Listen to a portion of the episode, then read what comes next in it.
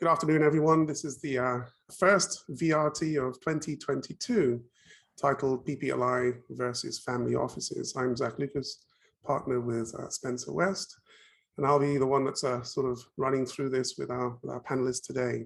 Now, for today's session, um, I'm very grateful to be joined by Wong Lee, who's Managing Director and Head of Family Services at Lombard Odier, uh, based in Singapore. Also very happy to be joined by Roger Chi and Yannick Hani, uh, both of 1291 respectively, um, one based, Yannick, in Hong Kong, and Roger, uh, nominally based in Singapore. And then finally, we've got Michael Velten, tax partner with Deloitte, again, based in Singapore. So going on to uh, today's session, I'll run through the basic introduction on the, the, the, topic of comparing these two solutions. And then we'll go on to uh, run through the comparative assessment, uh, looking at it from a client's perspective. We'll then end the session with uh, looking at the combination structures. So looking at a PPLI in combination with a family office and likewise family office in combination with a PPLI. Some of this is a bit counterintuitive. But when we do the analysis, you'll see that actually it reveals some quite interesting variations for clients. And finally, if we have any time at the end, uh, we'll do question and answers. Um, generally, it'll take about an hour, uh, maybe a little bit longer for us to work our way through this. Um, the, the same admonitions as before when we, we did the VRTs uh, previously, these are, it's not designed as legal advice, uh, certainly not designed as a sort of training platform. This is the bunch of practitioners having a chat around topical you know, issues and giving their, their fair advice. So it may, you know, we, we don't make any assertion that it's error free. Um, we would hope obviously to be completely accurate in what we're, we're talking about at all times. Okay, so the introduction on the comparative assessment.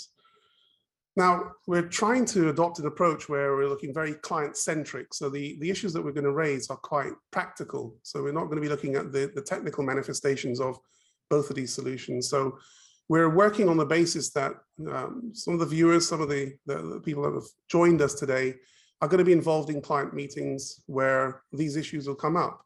Cost, consolidation, control, privacy, migration, asset protection, reversibility, and succession. So it's very, very grounded in the practical side of advising clients. And I think that's where we'll do the most of the comparisons uh, today. We'll end it with a summary of which we feel is um, is the, the sort of better solution. I don't think that necessarily that's going to be an accurate or a, a truthful one, um, because as, as the, the, the, sort of panel will go through, it's there are different variations depending on the type of clients that we're dealing with.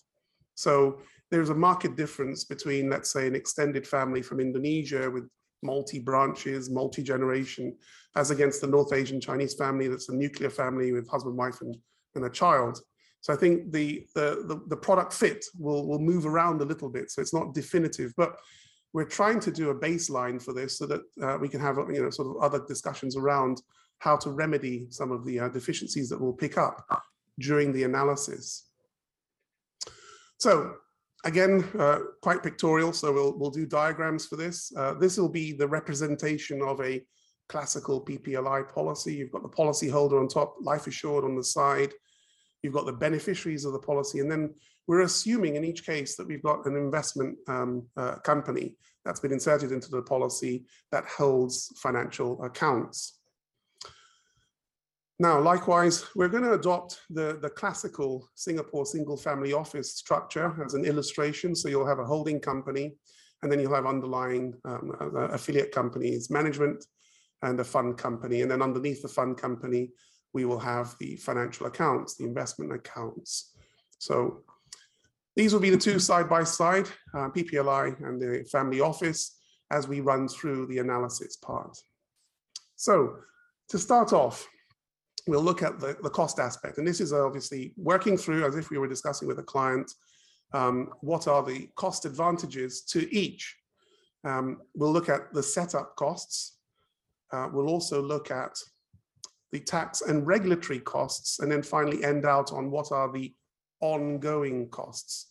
Now, I think I'll, I'll probably kick off with Yannick on this to talk through from a, a PPLI policy perspective, are there going to be any effective minimums when we talk about the, the setup cost to access a PPLI policy? And that could be from a practical standpoint as well as from a, uh, a legal standpoint. Yeah, uh, thanks a lot, Zac, and I'm happy to give some inputs on the cost side here with the PPLI. Obviously, the PPLI cost is very simply set up. Typically, there is a setup cost and there is an ongoing cost uh, or kind of an administration cost. Plus, there are, depending on how much death benefit is insured within the policy, there would also be mortality costs. Uh, but this is kind of a separate topic, which is obviously very uh, based on your age, your health status, and how much uh, death benefit is insured.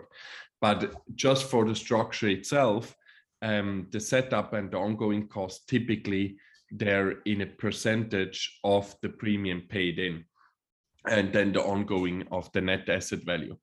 So you ask, okay, from where, from what amount does it make sense? To be honest, it depends very much on the jurisdiction where you're coming from and why you need it if you do a tax versus or tax benefit versus cost analysis, then obviously it's very different uh, if you do that in the US, where you potentially have high tax, especially if you're in a state which has also state tax, like California. Obviously, your marginal income tax rate can go up to maybe 50% or even over 50%. So it's a very different view on if you pay now 50, 60, 70 basis points maybe for the solution compared to may, maybe the tax benefit that you're doing. In other jurisdiction where you maybe have lower taxation, um, it yeah maybe makes less sense. And therefore, we don't usually say, oh, there is a minimum, typically say from private banking uh, uh, minimums, it makes obviously sense to look at it, but then it really depends from client to client to jurisdiction to jurisdiction whether it makes sense or not. Mm. Roger, just from your perspective, what what do we see as the minimums coming through in terms of the the setup, um, the minimum investments? Is it does it make sense for a client to engage on a PPLI at let's say less than five million, or what, what do we see at the, at the sort of minimum levels yeah, Zac, that's a very good question. So typically we do see it starting about the 5 million mark, but we have done policies that are smaller. We have done policies as, as small as two and 3 million. So, and as, as Yannick said, it just depends on the jurisdiction, depends on the different cost savings. And sometimes, you know, for um, even these smaller policies, even though there may be a, a, higher in terms of percentage setup cost, it does make sense, right? It does make financial sense. Right, right. Okay, I think, Michael, from your perspective, looking at the, the tax side of this, um, and, and we, we, uh, one of the central themes through this is that we'll try and do a broad comparison between, let's say, an Indonesian um, client tax resident to a tax resident in, in mainland China. Obviously, PPLIs are typically um, promoted as a, a, tax deferral mechanism or a way in which you can avoid having the, um, the income tax effect. From that perspective, what, what do we actually see from, from the Indonesian side, omnibus law, and then from the China side going forward, uh, do we still have that tax deferral aspect to the PPLI? Yeah, I mean, from a Indonesian perspective, um, insurance policies are not viewed to be an investment in a controlled foreign corporation or CFC. Um, so you then would have deferral until um, there's a partial redemption or full redemption. Um, the and that sort of position, I mean, there, there had been you know, an exemption irrespective going up to a, a, year or two ago, but you know, more recent tax law changes have removed that so that if there is a redemption, partial redemption, that would be that would be taxed. But but yes, deferral at that point. Um, for, for, other jurisdictions, it's really the same sort of question, right? I mean, how's the policy viewed? Are there accrual accruals rules? Um, can it be caught by a CFC? Can the policy be, be caught by a CFC rule? Um, but also more fundamental, you know, does it actually fall within the tax base? You know, in some jurisdictions, you know, they, they define the sort of personal income, the investment income that might be subject to tax. Mm. Um, but, you know, you would expect, um, you know, and, and, there is some uncertainty. You, you, mentioned China. There's a little bit of uncertainty potentially, but you know, you would expect, um, you know, taxation when there is you know, a realization, typically for most jurisdictions. Right. So you're still getting a tax deferral on that, but. Yeah if we look at the family office and flip it over, um, there are some discussions around. I, I don't know if this is uh, this is going to be the case with the with the upcoming budget, but there are some discussions around the the minimum amounts investable um, going up for uh, Singapore single family office. Obviously, we have the, the, the 13x or what used to be the 13x at the uh, 50 million mark going in. But what, what's your, your take on that as part of the, the sort of mutterings around the setup costs on family offices? I think, I mean, just kind of picking up on the, the CFC point first. I mean, mm. to the extent that you know the owners are still residents, you know, in, in the home country, and there's CFC rules. I mean, you, you are invested in a company, and, and your yeah. diagram it's the holding company. If you took out the holding company, you'd still be invested in a in a company, right? So, so to the extent that a jurisdiction has CFC rules, you know, usually fair to assume that it's going to be sort of caught. and um, and Indonesia obviously, pardon me, um, yeah, has CFC rules. Yeah. So you know you would expect you know you would expect it to be caught to the extent that you've got Indonesian residents owning that. And bearing in mind what CFC rules really are, I mean they're essentially anti-deferral rules. So rather than being able to accumulate income in the fund entity in your example, mm. uh, and only be paying tax when there's a distribution, when there's a dividend, you're, you're taxing it on an annual basis, on a basis. So CFC rules become uh, important. I mean, you mentioned China as well. I mean, just as a point of contrast, China uh, 2020 um, did introduce um, changes to the personal income tax, including CFC rules. They don't seem to yet have been implemented, but that's certainly something to watch. Um, other jurisdictions are going down that same path in terms of um, um, implementing CFC rules. Taiwan, I think, is perhaps the, the, the, the next or the you know the next cab off the rank, if you like, in terms mm. of you know, expected effective date in 2023. Mm. Um, but, but, you're right in terms of you know to the extent that this is a Singapore structure.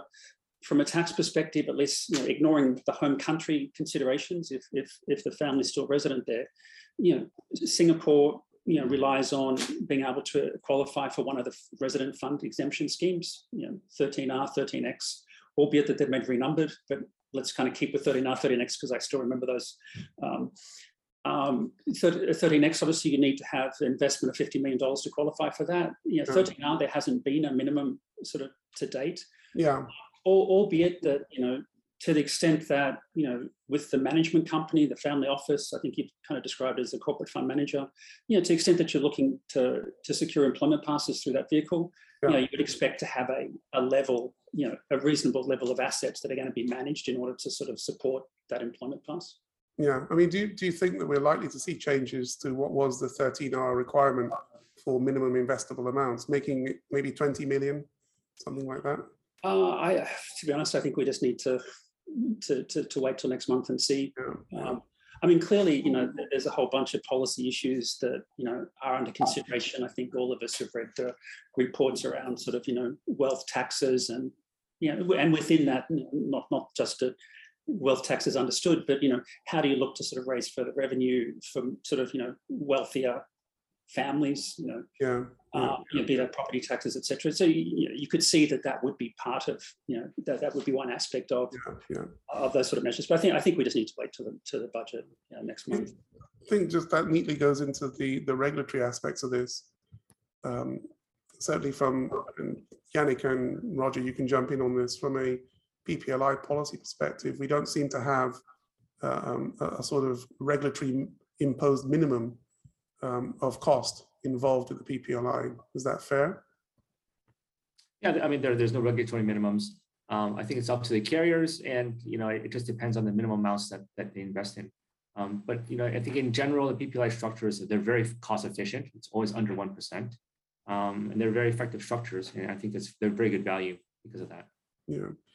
And just flipping back to Michael, just on coming back to this minimum spend on the single family office, mm. um, that is a regulatory a regulatory requirement if you're going to maintain your your status. So that's typically at two hundred thousand uh, per year. Um, do we do we expect any changes to that? No, I mean I don't think I don't anticipate changes to that. And you're right. I mean, the condition for you know is that you have to have 200,000 minimum spend. Um, but I don't expect a change for that. I mean, one one point that sort of can get overlooked a little bit with that is that there is a focus on the minimum spend. Um, but when you look at the conditions, um, you know, to 13R, for instance, you know, there is a requirement that um, related party transactions be on an arm's length basis. So, you know, in a lot of cases, you know, you would have a fee that kind of covers the salary of the employees, you know, the family members, um, and you know, at least a minimum of two hundred thousand dollars. I mean, strictly speaking, you really need to look at the activities that are performed by the fund manager from a transfer pricing lens, and and sort of determine applying those principles, you know, what an arm's length fee would be. But in terms of cost stack, you're right. I mean, you know, that fee, whatever that fee comes in, the two hundred thousand dollars or you know, more, whatever that might be, less the salaries, less the other expenses, you know, would then be subject to Singapore Corporate Tax Act, the seventeen percent tax rate. Right, right. Okay, I think just um, switching over to, to Wong Lee, looking at this whole discussion around costs, and you know, when we when we sit down with clients and go through it, um, what do you feel is the um, some of the, the, the lessons learned for particularly for some of the wealth planners that may be watching, and some of the, you know, maybe they're they're quite junior, um, they're they're just finding their way. What are the main things that we we see coming up that may be missed in all of this discussion?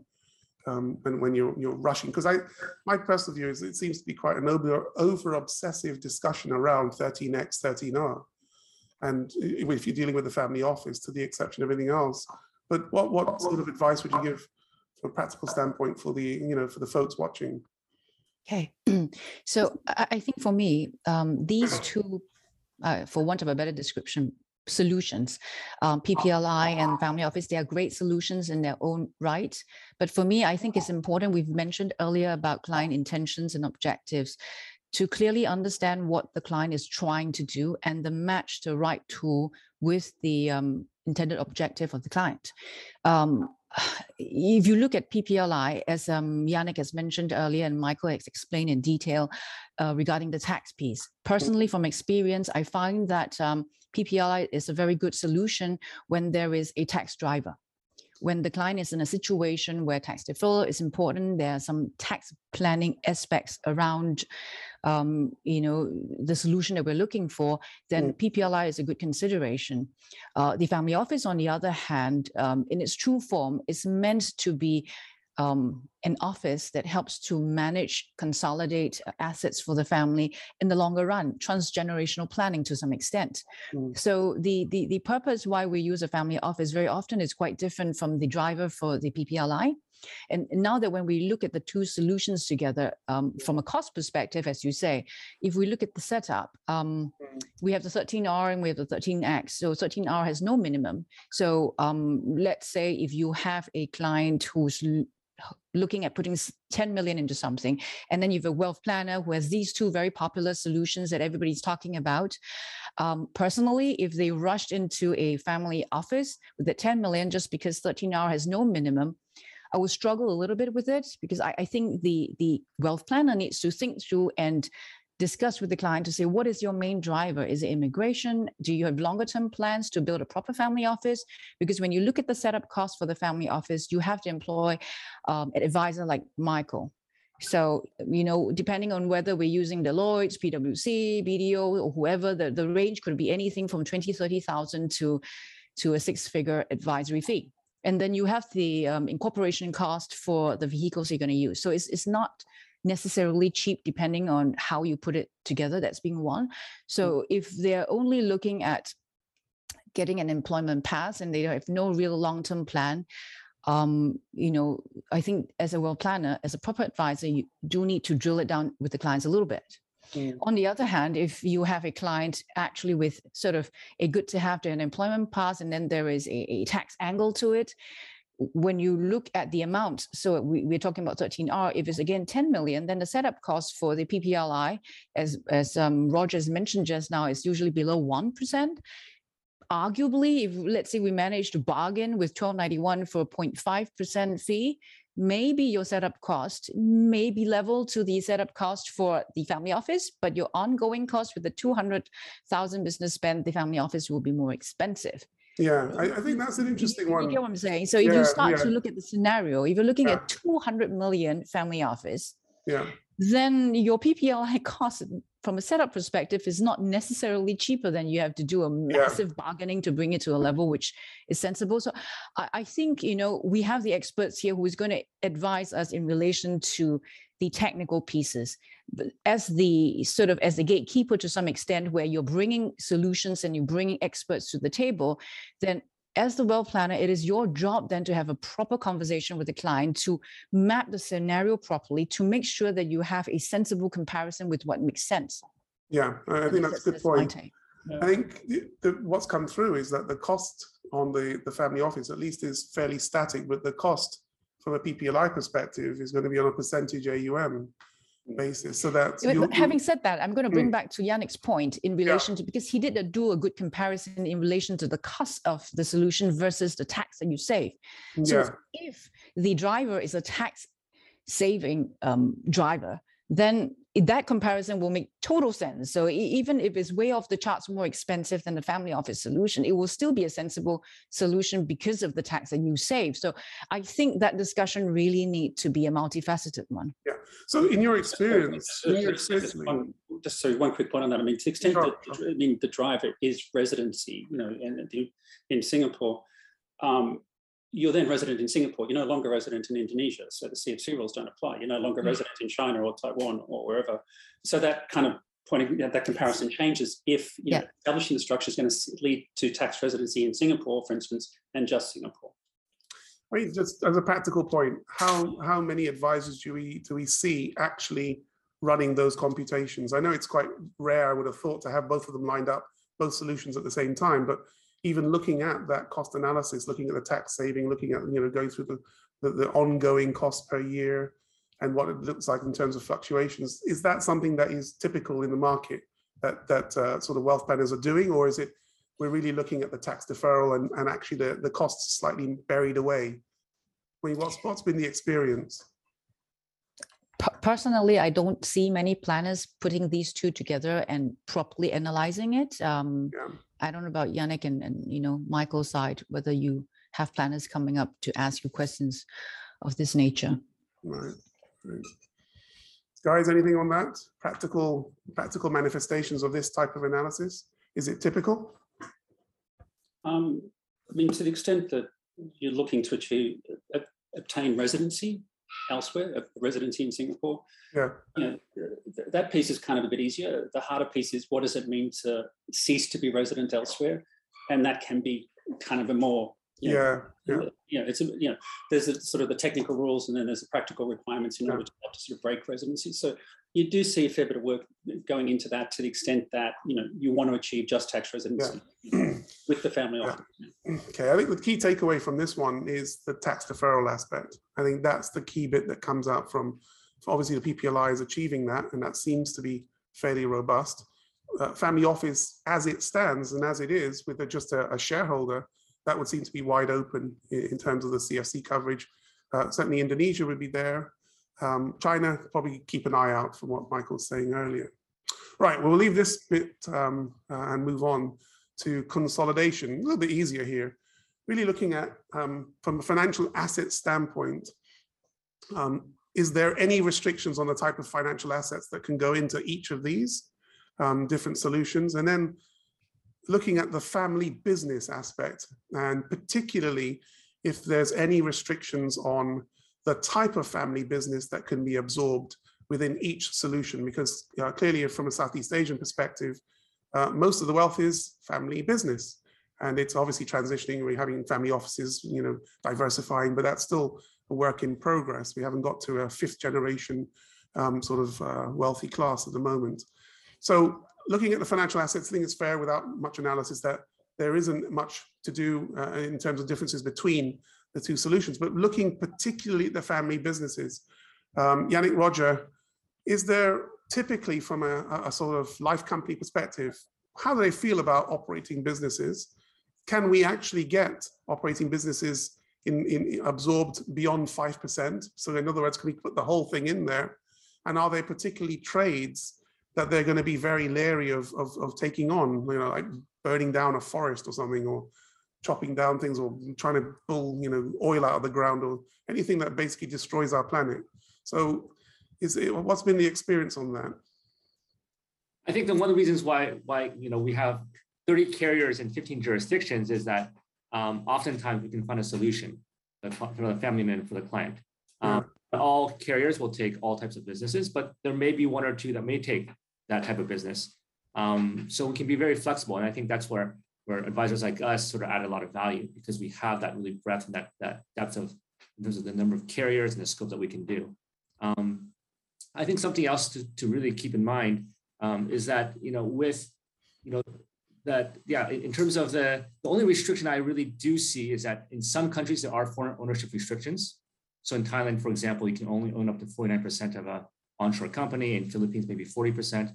Those are the only sort of restrictions, hard and fast restrictions that I really have to watch out for. Um, most of the times, you know, in those cases, I can just, just it looks like a foreign insurance company is taking over that company. So I can only go up to that limit. But otherwise, it'll be quite flexible. Okay, and in terms of the way in which the life companies like the business to be held, do they want to have an intermediate regulated fund? Uh, You keep hearing about VCCs being used to, to sell out um, some of the, uh, the, the, the family businesses. Is there a, a working practice that they try and be standoffish in terms of the chain of ownership or how does that look from a practical standpoint? It's, it's a good question. I mean, it can be more flexible than that. So oftentimes, all we need is a, is a hold co. Usually, I have an offshore hold co. It could be a VCC, be some structure in between. Um, but oftentimes, the an offshore hold co is, is much more much more much more efficient and, and much um, less costly to do. So just the, the onshore operating company, we put into an offshore hold co. Take the shares the offshore hold co and put into the PPLI. Um, And that offshore hold holdco doesn't have to be in any way umbrellaed under some regulatory environment. That No, it doesn't can- seem to be there. Yeah, it could be a, a pick from any jurisdiction. It could be a Singapore, a Hong Kong, um, even some of the British protectorates, a BVI, Cayman. um, Okay. at least- Yannick, anything from you, Yannick, on this point, uh, enveloping businesses into a PPLI? Yeah, I think maybe one point uh, which has so far been forgotten is that uh, is for certain jurisdictions, it's not allowed to uh, wrap up businesses, uh, family-owned businesses. A good example maybe um, is the US, where you have control doctrine and diversification rules, so no chance at all to do that um, because uh, you need to give up the control and everything, and that obviously doesn't work, or otherwise uh, the policy would be tainted. So such things need to be taken into consideration because obviously the product itself is an open architecture. Uh, but what we really need to look at is the regulatory environment in the jurisdiction where the client is living. And certain jurisdiction would allow more flexibility on the underlying investments and others less.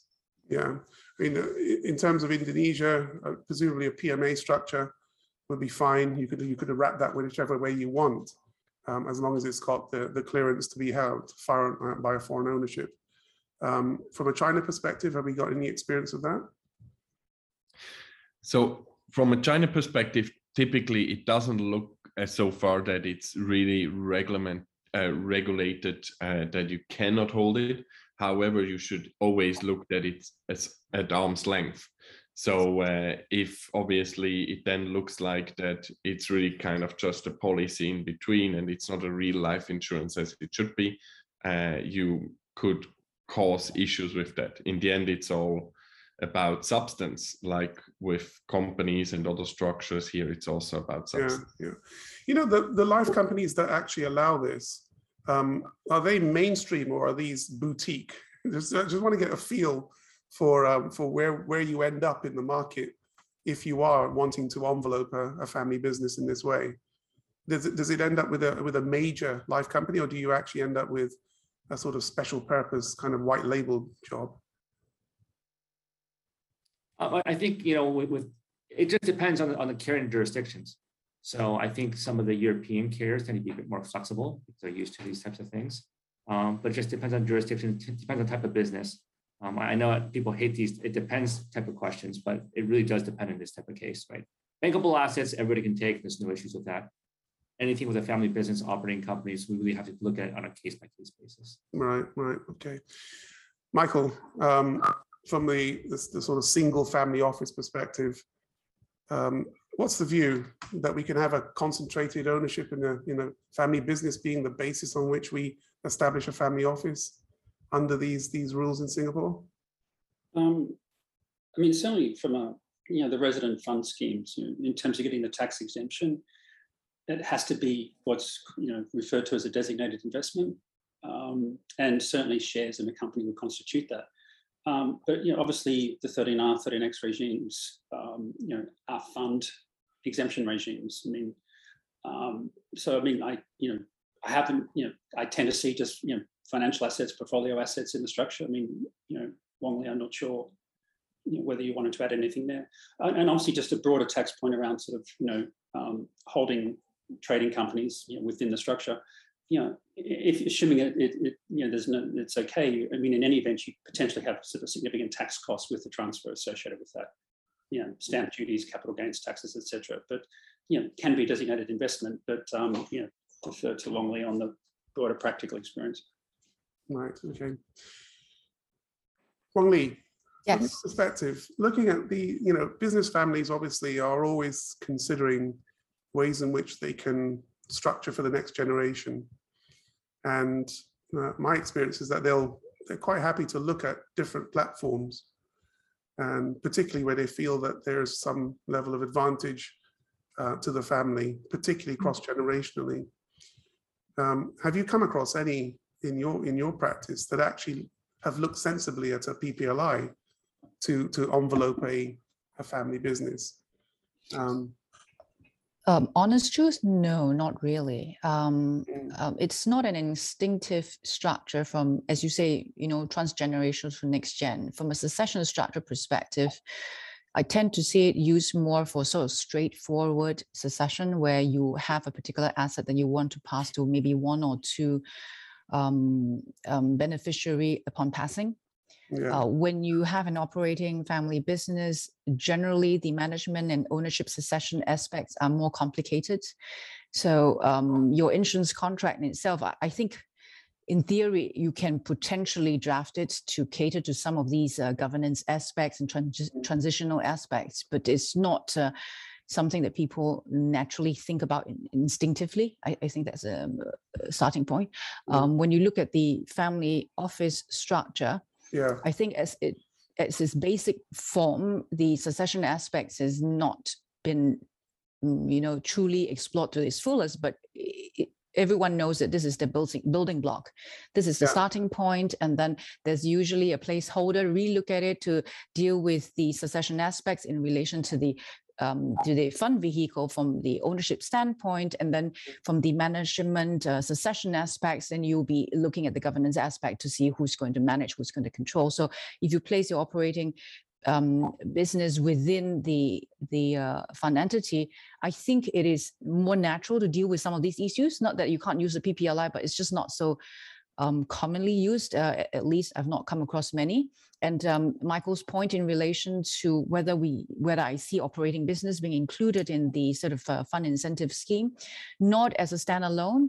Uh, from time to time, we see that as as Michael said, you know, primarily financial assets, but clients do request that oh, can can I also include this in because I've got significant holdings on this aspect. So it's sort of like a combination, an additional asset on top of financial assets. yeah. I mean, certainly I've seen the the emergence of the, the family office with family businesses.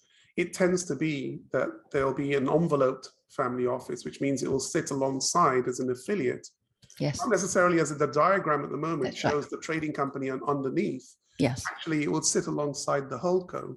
that's right. Yes, held- Yeah, I think that's more typical of the mm. scenarios at the moment is you'll have an envelope family office presumably absorbing some of the dividend income from the family business and then ultimately looking at a, we should do the family office. yeah, a liquidity event to then decant into a full-fledged family office. So you- that's the emergence. That's uh, that I see. Sometimes when I see under the fund is when the um, the um, family um, how do you say operating business is a listed company Yeah, and yeah, then they um, you know they're not really managing very very much anymore but there's Yeah. a good stakeholding with good dividend and they sort of you know leave it there as sort of part of the Yeah. fund Yeah, yeah.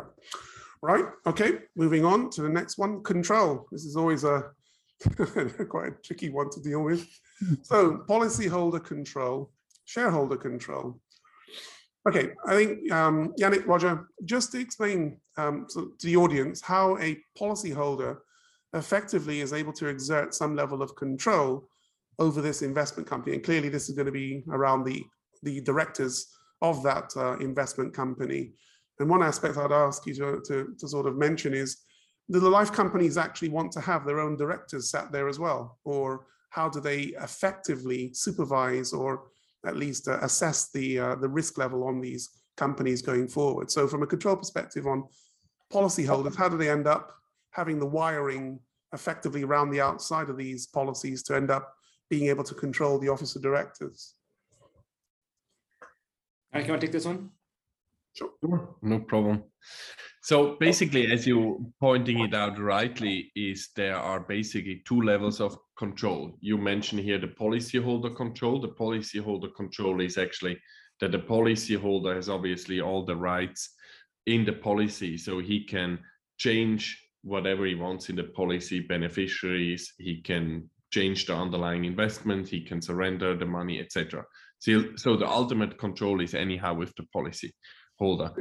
Uh, on the other side, if you use underlying companies like the investment company, uh, typically the insurance companies themselves, they don't want to be the director. Um, so they basically would say that there needs to be uh, a, a nominated director or sometimes maybe the client.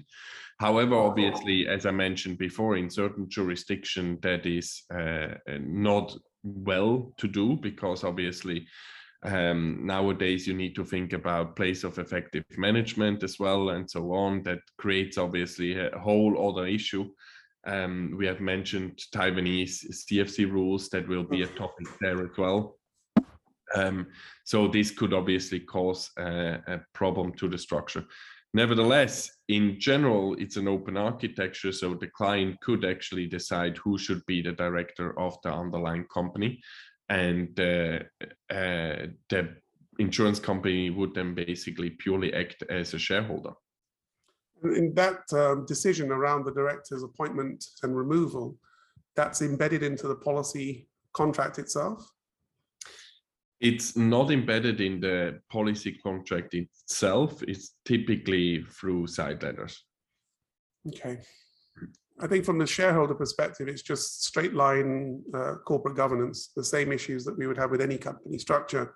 if you're the majority shareholder, then obviously you get to decide the boards going all the way down and you can exert your control in that way. So it's a it's a straightforward approach from the from the sort of family office perspective um, with uh, in comparison to the PPLI. Now, one aspect, one particular wrinkle that I wanted to, to highlight was the case where if we have a policy holder passing away or losing capacity, but without it following into a insurable event. And I wanted to just chat through the cyber, uh, you know, what happens to a policy where it's a, a sort of hung policy, policyholder is no longer there, but it's not gone through an insurable event because presumably uh, one of the life assured is still available. And so we, we haven't got a decanting over to the beneficiaries how does that then play out from a policy perspective? What, what generally will happen and what are the options that the, because presumably the life companies have anticipated some of this. How did he, how would we deal with this in practice? Um, absolutely, that's a very good question and actually quite a big topic, which I I always see that a lot of people uh, in the past maybe have that done wrongly and therefore they, it basically causes a lot of issues. So uh, two aspects, obviously. Uh, one aspect is um, if the policyholder, for example, is not the insured person, as you have also mentioned, um, if the policyholder would die, the policy would obviously continue to last. Now, um, in general, what you have to have is within the policy a regulation which says to whom it should go um, the new rights of the policyholder or rights and obligations. Um, if that has not been um, clarified, um, then actually uh, the policy will be part of your state and the beneficiaries or your legal heirs will basically be the new policyholder, which can make things very, very complicated as you um, obviously have um, uh, as you maybe have several legal heirs, and if they need to take decisions to change something, if you have eight legal heirs, uh, you can imagine it becomes very difficult to change things. Um, on the incapacitated uh, part, um, there typically, obviously, you need to have um, power of attorney um, uh, for a third person. If there is nothing, then obviously you need to go through the legal process to uh, appoint somebody who can now act on your behalf. However, um, we as 1291, we work actually a lot uh, with something called an arbiter, which is like a protector Mm. uh, in a trust sense, let's say like that, Mm. where um, we have created this setup where um, the policyholder can appoint an arbiter, um, which has then certain rights to act if he's incapacitated or if the policyholder dies and the policyholder was not also the insured person and therefore it continues to last the policy. And Mm. this actually solves a lot of those issues. Right. How typical are these arbiter provisions in most of the PPLI um, policies? Is it something that's specialist or is it quite a, a, a sort of pervasive provision that's in the marketplace at the moment? Um, so this is a setup which is uh, not very common because only we use it, I would say. Um, therefore, obviously, it's not that common. But uh, you usually also just use that if if the setup is, you know, if it's straightforward, the policyholder is the insured person, you don't need to worry about that. Typically, where you use it is really if you have uh, complex family structures. Um, so uh, I give you an example. We have a client, he has six girlfriends and 11 children with those six girlfriends. So there, as you can imagine, uh, a lot of trustees uh, wouldn't take on the assets because they would freak out uh, about the, the situation about the whole girlfriends and so on. Where with the arbiter, actually you you are able to solve basically this issue um, during his life, but also after his death. Right. So I think the basic point is this: if you've got um, a policyholder passing away with a effectively a hung policy because it's still in, still active, then if you've not taken the time to provide enough within the provisions of the policy, this the the, the decision makers will be the estate. And then that may set you up for a fantastic contest if the beneficiaries and the estate beneficiaries are different people. Because presumably the every there'll be every incentive for the estate to surrender this policy as fast as they can be named as a new policyholder. I mean, isn't that that's the accurate result, isn't it, on having one of these hung policies? Absolutely. All right, Wong Lee, have you have you seen this in practice? This sort of um, potential, you know, loophole that we've got here. Um, the situation that you've described where the life assured and the policyholder are different people, yes, it Right. happens um, quite often, especially if the client is thinking that, well, I want to do transgenerational planning. You know, I'm very, very old. My children are quite old too. And I want to provide for my grandchildren, for example. They may sort of put their children as the life assured, um, especially if you're talking one of those with death cover. So it's cheaper to buy on their slightly less old children's life.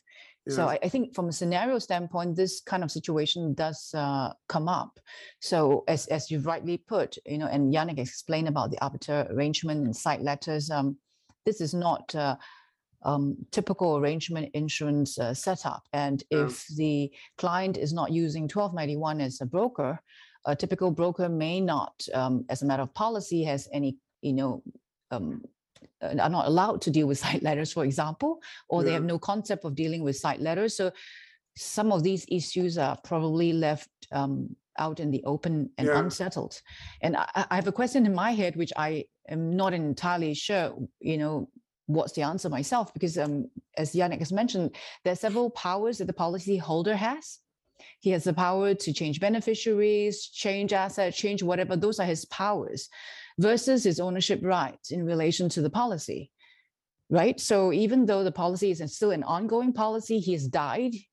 This asset, in theory, should go to his estate. I can understand how the powers can be passed on to to somebody he appoints. I'm not exactly sure how the ownership aspect can be dealt with this way. I don't have the answer. I'm just sort of raising it because you know it's just not uh, something that's commonly explored when it comes to a policy situation. you know maybe if I quickly can uh, come to this point, obviously the policy itself is theoretically out of the ordinary state. That's why Mm. you can name beneficiaries, and that's why you can transfer the ownership. The issue is just very often it gets forgotten that if you have different policyholder insured person, a lot of people think, oh, I need to name the beneficiary when the insured person passes away. But here you have a second inst- instance or uh, that can happen that the policyholder dies before insured person usually within the insurance document you can regulate it and you can say okay i nominate this person if the policyholder passes away before the insured person but if you forget that Hmm. then it goes to the legal heirs Yeah. Yeah, and then so this comes back. So Wong Lee, eh, how you know with junior wealth planners or inexperienced wealth planners, are they actually going to pick up this point? My gut is that they're most likely to miss it. Yeah, And if you look Yeah. at the the sort of the Asian landscape when it comes to wealth planners, they're more familiar with trust structures than they are with policies. And if they are familiar with policies, they're more familiar with the jumbo policies. right, So right. when it comes to these sort of more bespoke policies, they're meant more for wealth planning. Yeah. Uh, I think they they need to pay attention. And if they need to, you know, speak to the 1291s of the world to understand how can you sort of bespoke the policy a little, speak to the Michaels of the world, get a counsel to come into the picture to look at the documentation to ensure that um, you know it is fit for purpose. I think it's important because it's some of these issues um, is not um, typical the scenario is typical, but uh, you know, if you don't, you're not used to seeing how this works. It Mm. takes people some time to even think through. Okay, what is the trigger event when it comes to policy? Yeah, Is yeah, it the policy holder dying, or is it the Yeah, life assured yeah, dying? It yeah. may be something that we we find instinctive, but for a junior planner, maybe not. right, right. Yep. I think looking at the shareholder, it gets a bit more easier. I would say, um, obviously, you're going to have the shareholder go off on if the person passes away, you're going to have a probate, um, uh, or if it's a, it's uh, subject to local sort of civil law jurisdiction or, or Sharia, you'll have an immediate vesting in the estates. Um, incapacity again, you'll have the same issue of trying to do a potentially a cross-border um, sort of guardianship claim, and whether or not that's public forum as well will be a- an additional. The one I wanted to highlight on this particular scenario is if you've ended up with a single shareholder, single director structure, and the issue that you can have if that that same person passes away or goes incapable, uh, and the entire system then shuts down because you've got no lights on anywhere within within this. I was just going to ask, uh, Wong Lee, from your perspective, how many times are we seeing clients um, sort of rushing through this, ending up with single person entities with this this dual risk of having no director and no shareholder at the same time? Very common. So they they're usually in a rush to to um, meet all the 13x 13r requirements, and um, I think it's also sensible that they don't rush themselves into a gigantic PTC and whatever structure that they do not understand. So the first step is just get a very lean structure in place to get the ball rolling. But I think it's important as the advisor to to put a note to say, okay, once we've sorted all these applications and everything else, the next stage is to look at this um, structure and see what are the next steps to professionalize it over time. Yeah. Um, so this is an important note that this is not, you know, it's still work in progress. this is really the first step, and there are many more steps that they need to go with their advisors and their respective um, stakeholders to to professionalize the situation with the help of advisors. Right, right. Yeah, just, I mean, just, Yeah. just a question for Wong Lee. I mean, Mm. given the, you know, uh, the, the statements by the Minister of Finance and the press reports around potential wealth tax, which could take the form of an inheritance tax, are you starting to see people wanting to accelerate that next step? Yes, the queries are coming in more, and um, the last two structures we were given very short timeline. They really want to sort of come in as soon as possible. So in the end, you're going to end up getting this piece out of the way first. Then you look at the succession piece. Then you look at the professionalization piece, and including the risk management aspect. So um, I, I think the takeaway for advisors is you get this stage out of the way, but that's not the end of the story. There's a lot more you need to do with the uh, ring of advisors that you put in place for the clients to to get the um, whole family office set up um, from strength to strength, so to speak. Yeah, yeah. Okay. A lot more work for Michael to do going forward. yeah, yeah. So from the, the privacy bit, I can uh, probably deal with this fairly quickly. The, the main privacy aspects will come up if you've got uh, a, a sort of interspread of uh, corporate entities using either British overseas territories, crown dependencies, or um, the UAE. Um, CRS is pervasive, so we'll have that going through. Um, the key point to, to note, though, from the privacy standpoint is going forward in time, if you do have, let's say, BVI companies within the structure, I think 13x from a uh, family office perspective, uh, you will have, if, if everything goes as it should, you will have the advent of publicly accessible beneficial ownership registers in the BVI and the other uh, British overseas territories, which would mean that from a family office perspective, there is a privacy discussion that needs to be had with the client around using a jurisdiction that will go public. Not every jurisdiction will go public. Um, certainly from the FATF perspective, they're not requiring mandatory public registers as a global standard. They're not doing that yet. So, but if you are using the traditional Caribbean jurisdictions, you'll need to be aware if you're if you're planning these structures that there will be public access to the, the register. Now, you may well have a Singapore company on top of this, or you might have a Singapore trust. These will all be um, uh, sort of subject to disclosure on a public register in the BVI going forward. That's the public beneficial ownership. Economic substance can have an impact on this um, if, in effect, you're not arguing that the, the, the, the BVI company is tax resident in Singapore. Let's say you're actually arguing that it's tax resident in the BVI, then economic substance would be a consideration.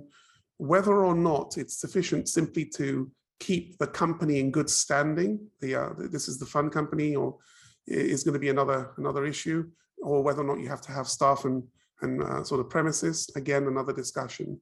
If you breach economic substance rules, is a, a spontaneous disclosure of the beneficial ownership anyway.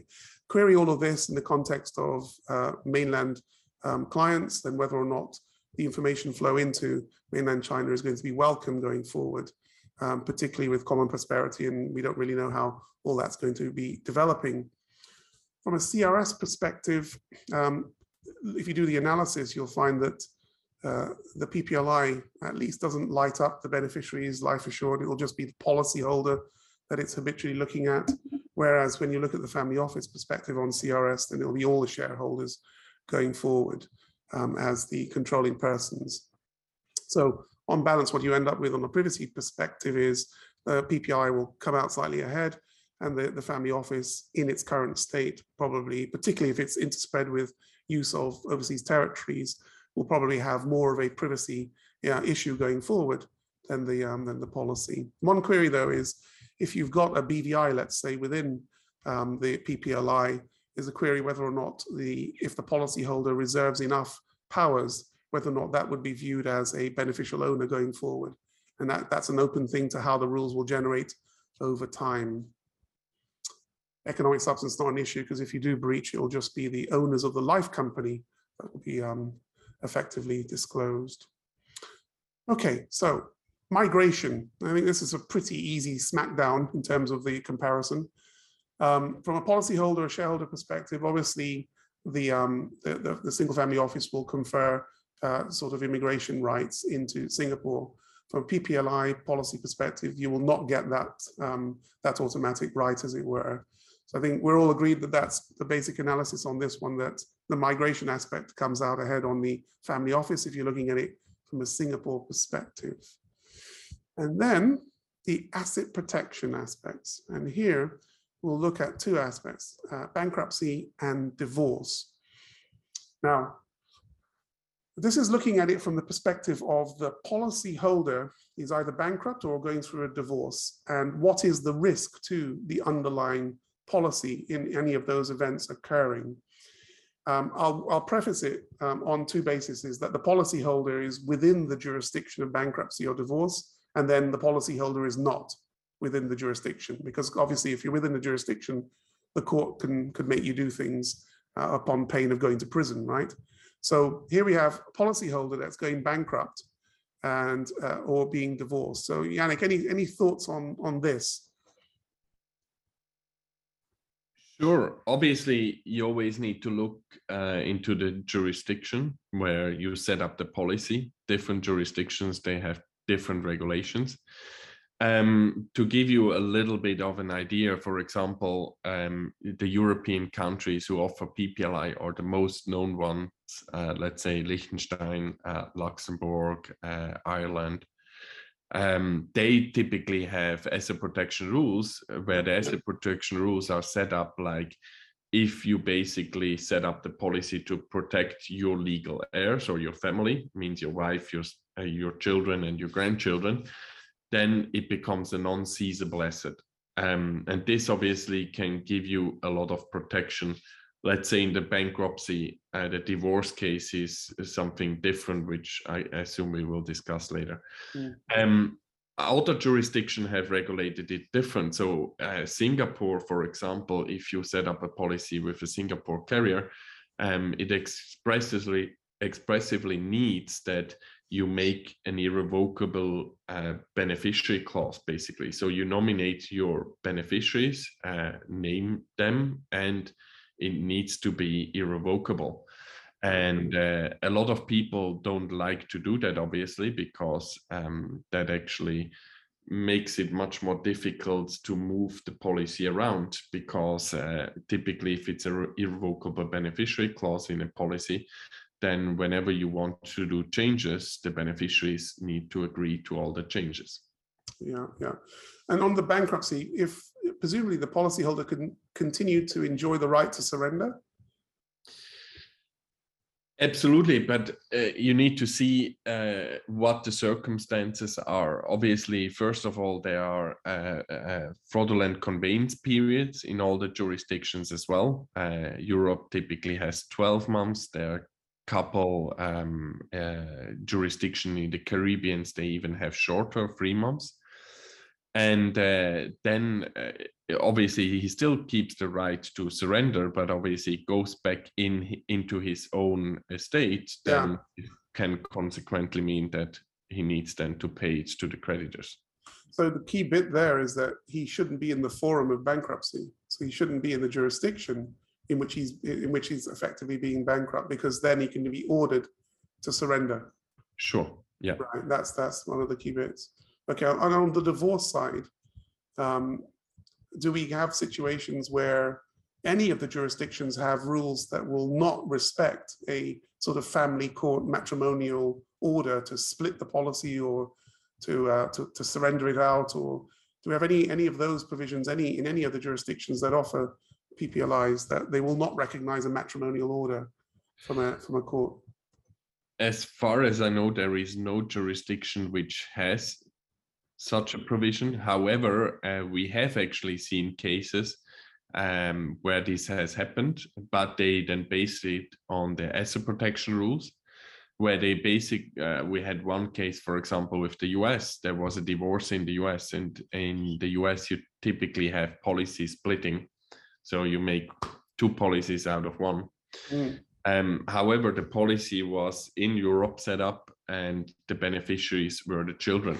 So uh, the court actually treated this as the policy was set up to protect only the children. And since they were already divorced in the US, she was seen as an external creditor and therefore didn't get access to it. Also, because this jurisdiction didn't know policy splitting. But it's a I, I wouldn't bet on it, so I wouldn't uh, use it as a sales argument that it protects anybody in case of a divorce. Right, right, okay. But at least we have in the jurisdictions the uh, the asset protection from the creditor's standpoint, provided you're not in the forum, right? I think that's the that's the key message. From the shareholder perspective, he's just wide open to all of this. There's nothing in the in the bland creation of a family office with an individual shareholder, there's not, none of this will be there. It'll just be subject to applicable law and whether or not it's there. Any comments at all from, from anyone else on this, or shall I move on? No? Okay. Right, reversibility. And this is a simple one, but I, I include it because it's, you know, people do do end up changing their minds. From a PPLI perspective, can we get out of this thing quite easily, or do we have massive penalties and and trailing fees and you know, God knows what else happening, or is it is it just easily to reverse out um, whenever the the policyholder wishes? Yeah, in most jurisdictions, it's it's very easy to reverse these different policies. So, um, you know, uh, I think the policyholder can simply write a letter. Um, we can decant the policy usually within a month. Um, we take take the different assets out of the different policies. It's very very flexible in, in that regard, and I think that's one of the reasons why a lot of uh, a lot of families, especially Asian families, like to use these types of structures because that flexibility that's sort of built into these PPLI policies. From the family office perspective, presumably the reversibility is not going for the exemption, not maintaining this, the, the yearly spend or anything else. Michael, from your, from that perspective, anything to say on, you know, the, the ramifications of not being within enveloped within the incentive schemes? Well, you would just kind of cease to qualify for the exemption and then you're looking at the investments, assuming it's a Singapore fund vehicle and identifying whether that, you know, income's revenue versus capital, whether it's received in Singapore, etc. Um, but you know, obviously, if you're looking to unwind the structure, you know, transferring out assets, liquidating companies, you know, not not you know takes time, particularly the liquidation process. Yeah, yeah. Wong Lee, anything on you from from the reversibility? Does it come up as a as a planning consideration at all? Is, is this discussed in practice? Um, not really. I- I mean, PPLI is fairly simple to to reverse, and family office. I, I think more often than not, we will raise it as an issue that do you really want to do this? Because the setup cost, as we discussed earlier, is Right. not low. It is something that you want to really think through and make sure you do it for the long term. Mm. So if you've done that piece right, the chances of them coming to the point of wanting to reverse, it will be in um, really extraordinary situations. And Right. naturally, compared to the PPLI, it will be there are more steps to do than just to surrender the policy naturally. But it, it's not, you know, it's not really difficult. It's just troublesome. Okay, last bit on the analysis, the back-to-back analysis was succession. So looking at it from a PPLI perspective, and here we have the life assured passing, and then what would otherwise be a transfer across to the nominated beneficiaries. There's two aspects I, I, I want to, to discuss in this, which is the community property aspects and the forced heirship. Now, just to be clear for, for members that are watching, uh, community property is the sort of regime that a married couple will have. And in this instance, we're looking at the policyholder having transferred a company into the uh, into the policy, and if he was subject to community, half of that company ownership was his wife's. If he's in this scenario, so the question then comes up: is putting a community property into a policy does that cure the community? In other words, does it effectively extinguish what would otherwise be the wife's half share? The forced heirship bit is all about this this policy holder or the uh, the policyholder had um, we, will assume is no longer around um, had originally constituted the policy with these assets. The beneficiaries are different from the forced heir beneficiaries that the policyholder would otherwise be liable to um, to benefit. So the policyholder could be let's say indonesian or he could be a, uh filipino um, some of the regimes that have forced heirship rules. Question is is it possible for a you know, sort of dis uh, gruntled forced heir to effectively take action against some of these PPLI policy beneficiaries to say, look, that's part of my inheritance that you're getting from this policy, because what the uh, you know what the policyholder did was contrary to effectively what he should have done under our domestic, let's say Sharia law or under our domestic civil law regime. So there's two aspects here, and I, I'd, I'd invite Yannick to, to to have a chat through. First of all, is any of this stuff ever talked about, right? And if it is, what, what's the sort of answers here from the perspective of here's a company, married couple, they're from a matrimonial regime, let's say China or somewhere, and they're transferring into a PPLI policy, and, and no one seems to care that the, the wife may have a half share in this, in this transfer. Is it typical that this comes up, or, and what's the result?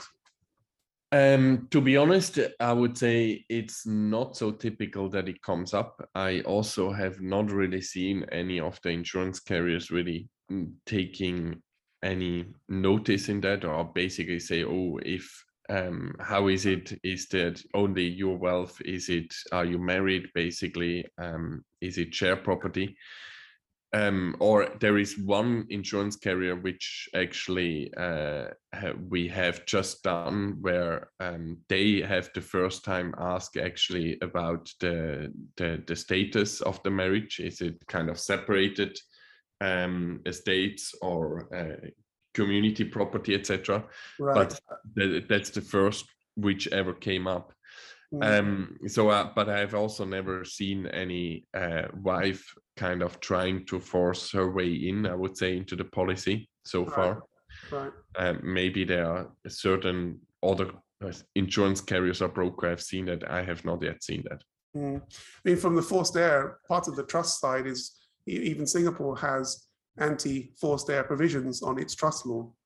Um, and that's deliberately designed so that you can create trusts here that can defeat Sharia or can defeat civil law claims that would otherwise be applicable. But do, do we see the same um, with respect to the policies? Uh, absolutely. Obviously, you you have regulations which uh, say that uh, the policies are out of the ordinary state. You can freely name the beneficiaries, etc. That is obviously then just in the jurisdiction. So you can set up the policy. You can choose whoever you want. Um, whether then uh, the the the legal heirs have a claim against the beneficiaries in their home country is obviously a different story. They typically then probably can still go after the beneficiaries if it uh, Mm. violated the forced heirship rules. But they do have the firewall protections, the anti-forced heirship protections in the legislation around the policy. Is that is that correct? Absolutely. So uh, you as a legal heir, you cannot do make any claim for the policy um, if the beneficiary clause in the policy uh, is violating the forced airship rules. The insurance right. carrier will not be interested in that. They will just distribute to the nominated beneficiaries. So the one that's open is the community property on the married couple and how that will work out, particularly if the policy uh, pays out to um, effectively just the, the children. So there's a potential there, particularly if they were they were married at the time when the uh, the property was put in, and then later divorced, etc. Okay, okay. I think from the and I'll, I'll come around to the to the panel after that on this bit. From the perspective of the, the the shareholder, wide open. If there's community property and it's a common law jurisdiction, they'll respect that. If it's from a, uh, forced heir perspective, if you've got a non-domiciliary from a Singapore perspective anyway, let's say Indonesian or Philippines or China, then yes, China won't have the forced heir to, to the same extent, but they will respect that applicable law uh, going forward. And that's key thing is that the fact that you have a Singapore single family office doesn't mean that you're not importing in other applicable laws. Wong Lee, from your perspective, just looking at this succession aspect, do we feel that there is enough mention and discussion around the community property aspects when it comes to policies and, and also the, the, the forced heirship? Is that, is, because I know in the trusts we'll do that, right? Mm. The industry will do that. They'll have enough training to have done that. But when they're dealing with policies, do you think this is another one where it's completely lost, this discussion? Uh, I, I agree. Um, as Yannick said, this um, issue doesn't come up that um, that frequently. In fact, it hardly ever comes up. Um, so when it comes to using it as a succession tool versus using a trust, some of the things that we normally think through, um, it doesn't really happen when it comes to an insurance solution. You tend to treat it as you know buying an insurance contract and entering the contract some of the issues in relation to how you fund it. You may think about the taxable event on funding, um, but you don't think about the spousal consent issues and you know things that you've raised. So it is a good takeaway for the um, the other wealth planners here that when they use a, a tool like this that um, we're less familiar with compared to a trust structure, some Mm. of the issues that we typically will consider when we are funding a trust, they have to um, do the same and involve advisors um, to support them on this one. Mm. Roger, Michael, any, any final comments on this one? No? No, okay. This was what we came up with. And I say we, not me, but I think these guys will support me, okay? This is a crude diagram which actually sets out, I think, what we've the narrative of what we've said, which is on the cost side, PPLI will look as though it comes out ahead. Although with the caveat that at the, the, the more you put into this thing, the more expensive it gets. So it'll at some point flip over to a family office. Consolidation, assets, etc. Looks as though there was neutral on that. Control, PPLI was a bit complex about how it went about doing this. And there was a, there was a number of issues around, um, you know, potentials for it to be a sort of hung policy. So the family office tended to be more straight line. Privacy, PPLI ahead, principally because the family office was just wide open for all of these reporting, particularly if you're using a, a BVI on your 13X. Migration, well, PPLI has nothing to offer, family office does. Asset protection, PPLI had a lot more protections built in, the family office had none. Reversibility, neutral. And then finally, succession, I think PPLI came out ahead because it had at least the concept of a beneficiary transfer built in, whereas uh, the, the family office, you take your chances with an intestacy or God knows what else would happen in the uh, applicable jurisdictions. At least with the PPLI, you had some level of control. Now, given that that PPLI comes out ahead, there is the, the, the caveat that it's horses for courses. So it depends on the type of client and what they're actually trying to achieve. Okay. Any comments from the panel at all on this? Um, I think for me, the succession piece, we need to remember that the family office, as we've discussed earlier, is at its rudimentary stage. Yeah, it's half a Most of the structure. time, you have not, Yeah, yes, actually yeah. thought through the succession aspect. So Yeah, yeah, exactly. In fact, if you wanted to claw back on this, you would have to use a trust. So you can start to normalize the family office if you started to use a trust and all the deficiencies will start to be manageable. Um, not all of them, but at least it will start to claw back. All right, all right, moving on to the combination structures, last part, this shouldn't take too long. First one is family office uh, holding a PPLI policy, and then the second version of PPLI policy holding a family office. This is what it looks like in combination. Here's the family office above, and as part of the fund company investments, is a PPLI policy. Let's assume that that policy was effectively assigned in to the fund company. So questions being asked on this one. So I'll just bring it up.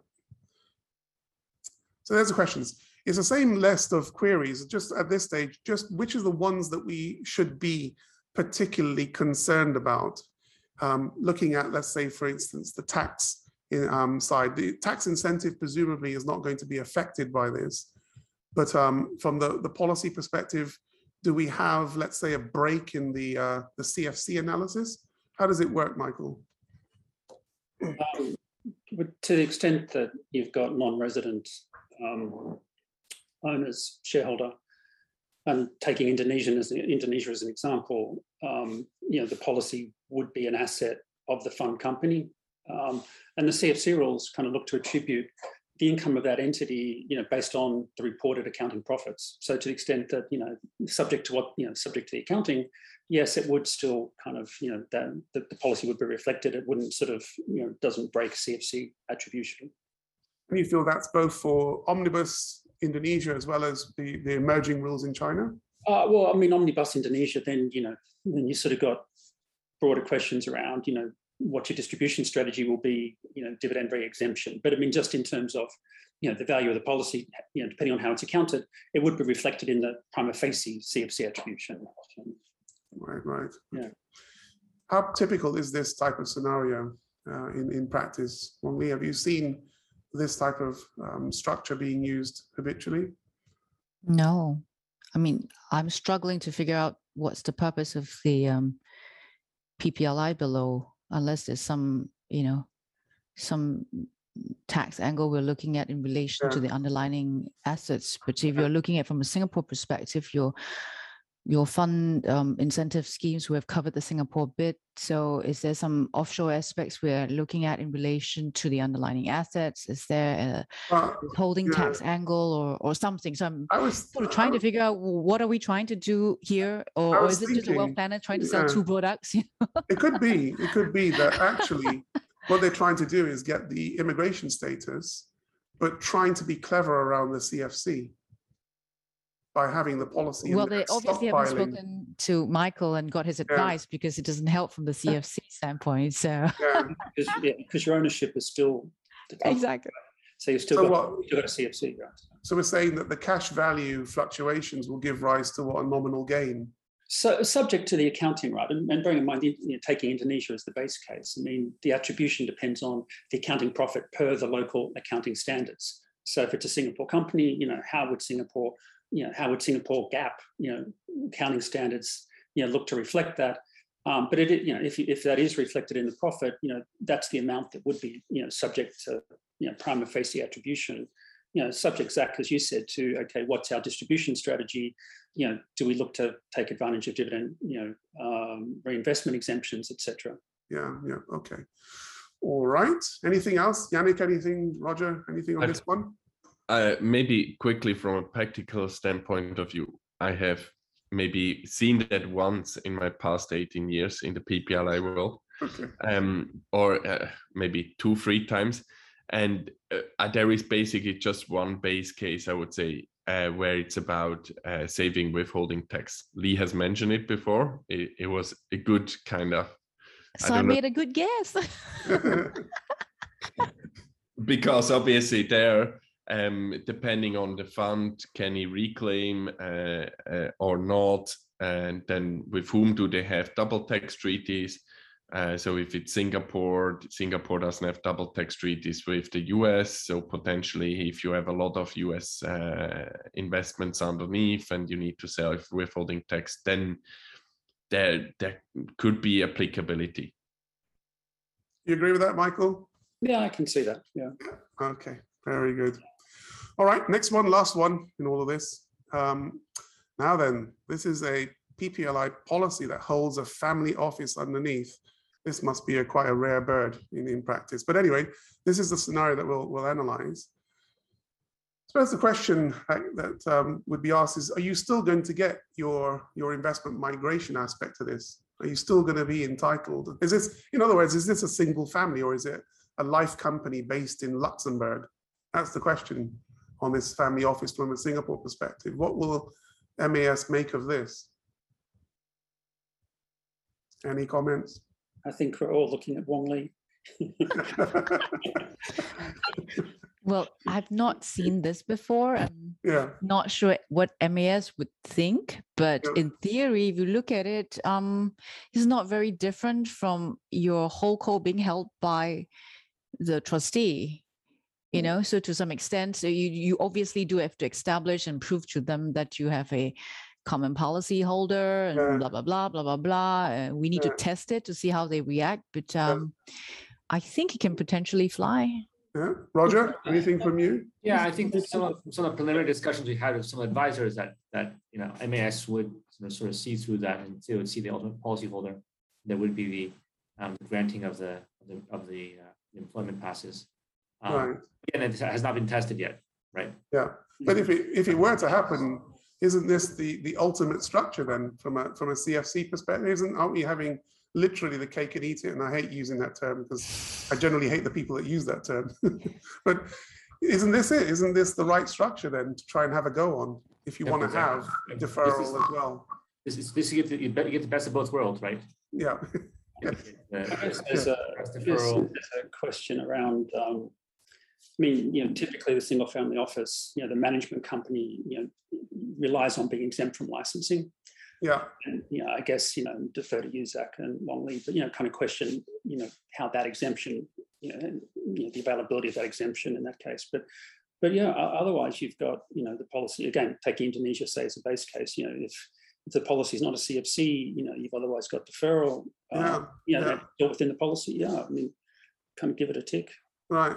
So, At this day and age, I think that, you know, it's, it's no, it's neither, either, either or anymore, right? It's always a combination of structures, right? yeah, yeah, Combination of the PPLI and the uh, family office or PPLI and a trust or a VCC. It's a combination of these different structures now because it's such a complex world. right? yeah, yeah. One doesn't heavy lifting, it does its own thing. Okay, so the key one on this is if you are able to get the investment migration aspect and the work permits and all the rest, then you would get, um, you would have uh, a, a, quite a, a powerful combination there because it gets the tax side, it gets the, I suppose the cost is under control, and then you also have all of the add-ons that the family office would bring. Okay, this- yeah, I guess just, you know, subject to the point that, you know, if, if there is that migration aspect, you know, the- and policyholders resident in Singapore, you know, versus say Indonesia, you know. Yeah, yes, But if, if you, you know, still want- wanted to have or did have you know, an owner in Indonesia, an Indonesian tax resident, yes. But I mean, if everybody's migrated to Singapore, then. Yeah. yeah, yeah, yeah. Okay, good. Right, that was the, the, the sort of end of the uh, the main discussion. Um, we've got a number of questions now. Um, let's see. I'm going to look at the. So the questions are both on the the, the Q and A as well as on the chat. So let's do the the, the Q and A first. Um, what jurisdiction is typically utilized for the investment company on a PPLI setup? And does it matter? So looking at the, um, you know, your InvestCo at the bottom, where would that typically be? Are we talking about BVI or are we talking about Midshore Singapore or where, what do we typically see on this one? I mean, I, th- I think it, it- can be quite flexible, right? So you can be everything from, as you said, the BVI's and Caymans, which are now, you know, I think under increased scrutiny, but also Singapore, Hong Kong, Cyprus. It could be any number of different types of companies and structures, right? Whatever you feel most comfortable with. Um, But we do see a, I think, a trend of- away from the classic sort of offshore structures, offshore structures. You see people moving away from that. Okay. Think one question on whether or not PPLI family office are in a trust, would that facilitate succession asset protection? I think um, that's a, that's a key one. And I think what, you know, sort of one, what, what we've been mentioning sort of throughout is that the family office without looking at a trust is half a structure.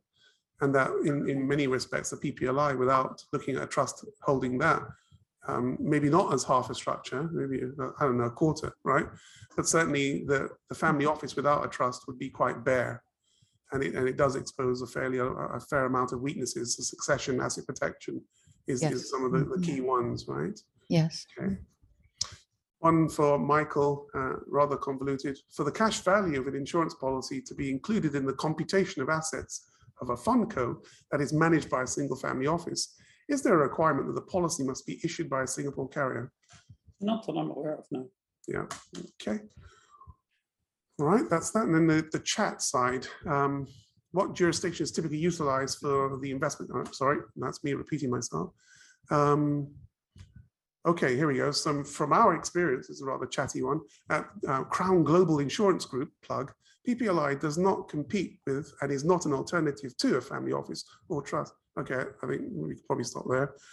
Do we have, do we get a copy of the presentation? Yeah, copy of said presentation and the, the recording and the slides. Um, so another one on uh, such policy should be held by trust, agreed. We, we think that the structures are half without that. Singapore irrevocable nomination can be revoked if policyholder appoints a co-trustee. I, I don't, there's anyone, if you picked up on that, Roger? A Singapore irrevocable nomination can be revoked if the policyholder appoints a co-trustee. Is that a thing? Or is that, I'll have to look into it. yeah, okay. Yeah, and I think that's pretty much it. Yeah, that's pretty much it on the, um, on the, on the questions. So usual admonition that uh, everything we say you can't rely on and it's probably full of errors. Otherwise, hope you enjoyed this uh, webinar and I'd like to, to thank Wong Lee, Yannick Hani, Roger Chi and Michael Velten for um, helping very much to, to, to go through this. And I think that's, that's our, um, our VRT for today. Thanks very much for everyone that's tuned in to watch this. And um, there'll be more VRTs this year. Not quite sure how many, but they'll be of this technical nature where we compare different types of solutions. Okay, thanks very much, everyone, for joining us. Bye. Bye-bye. Bye.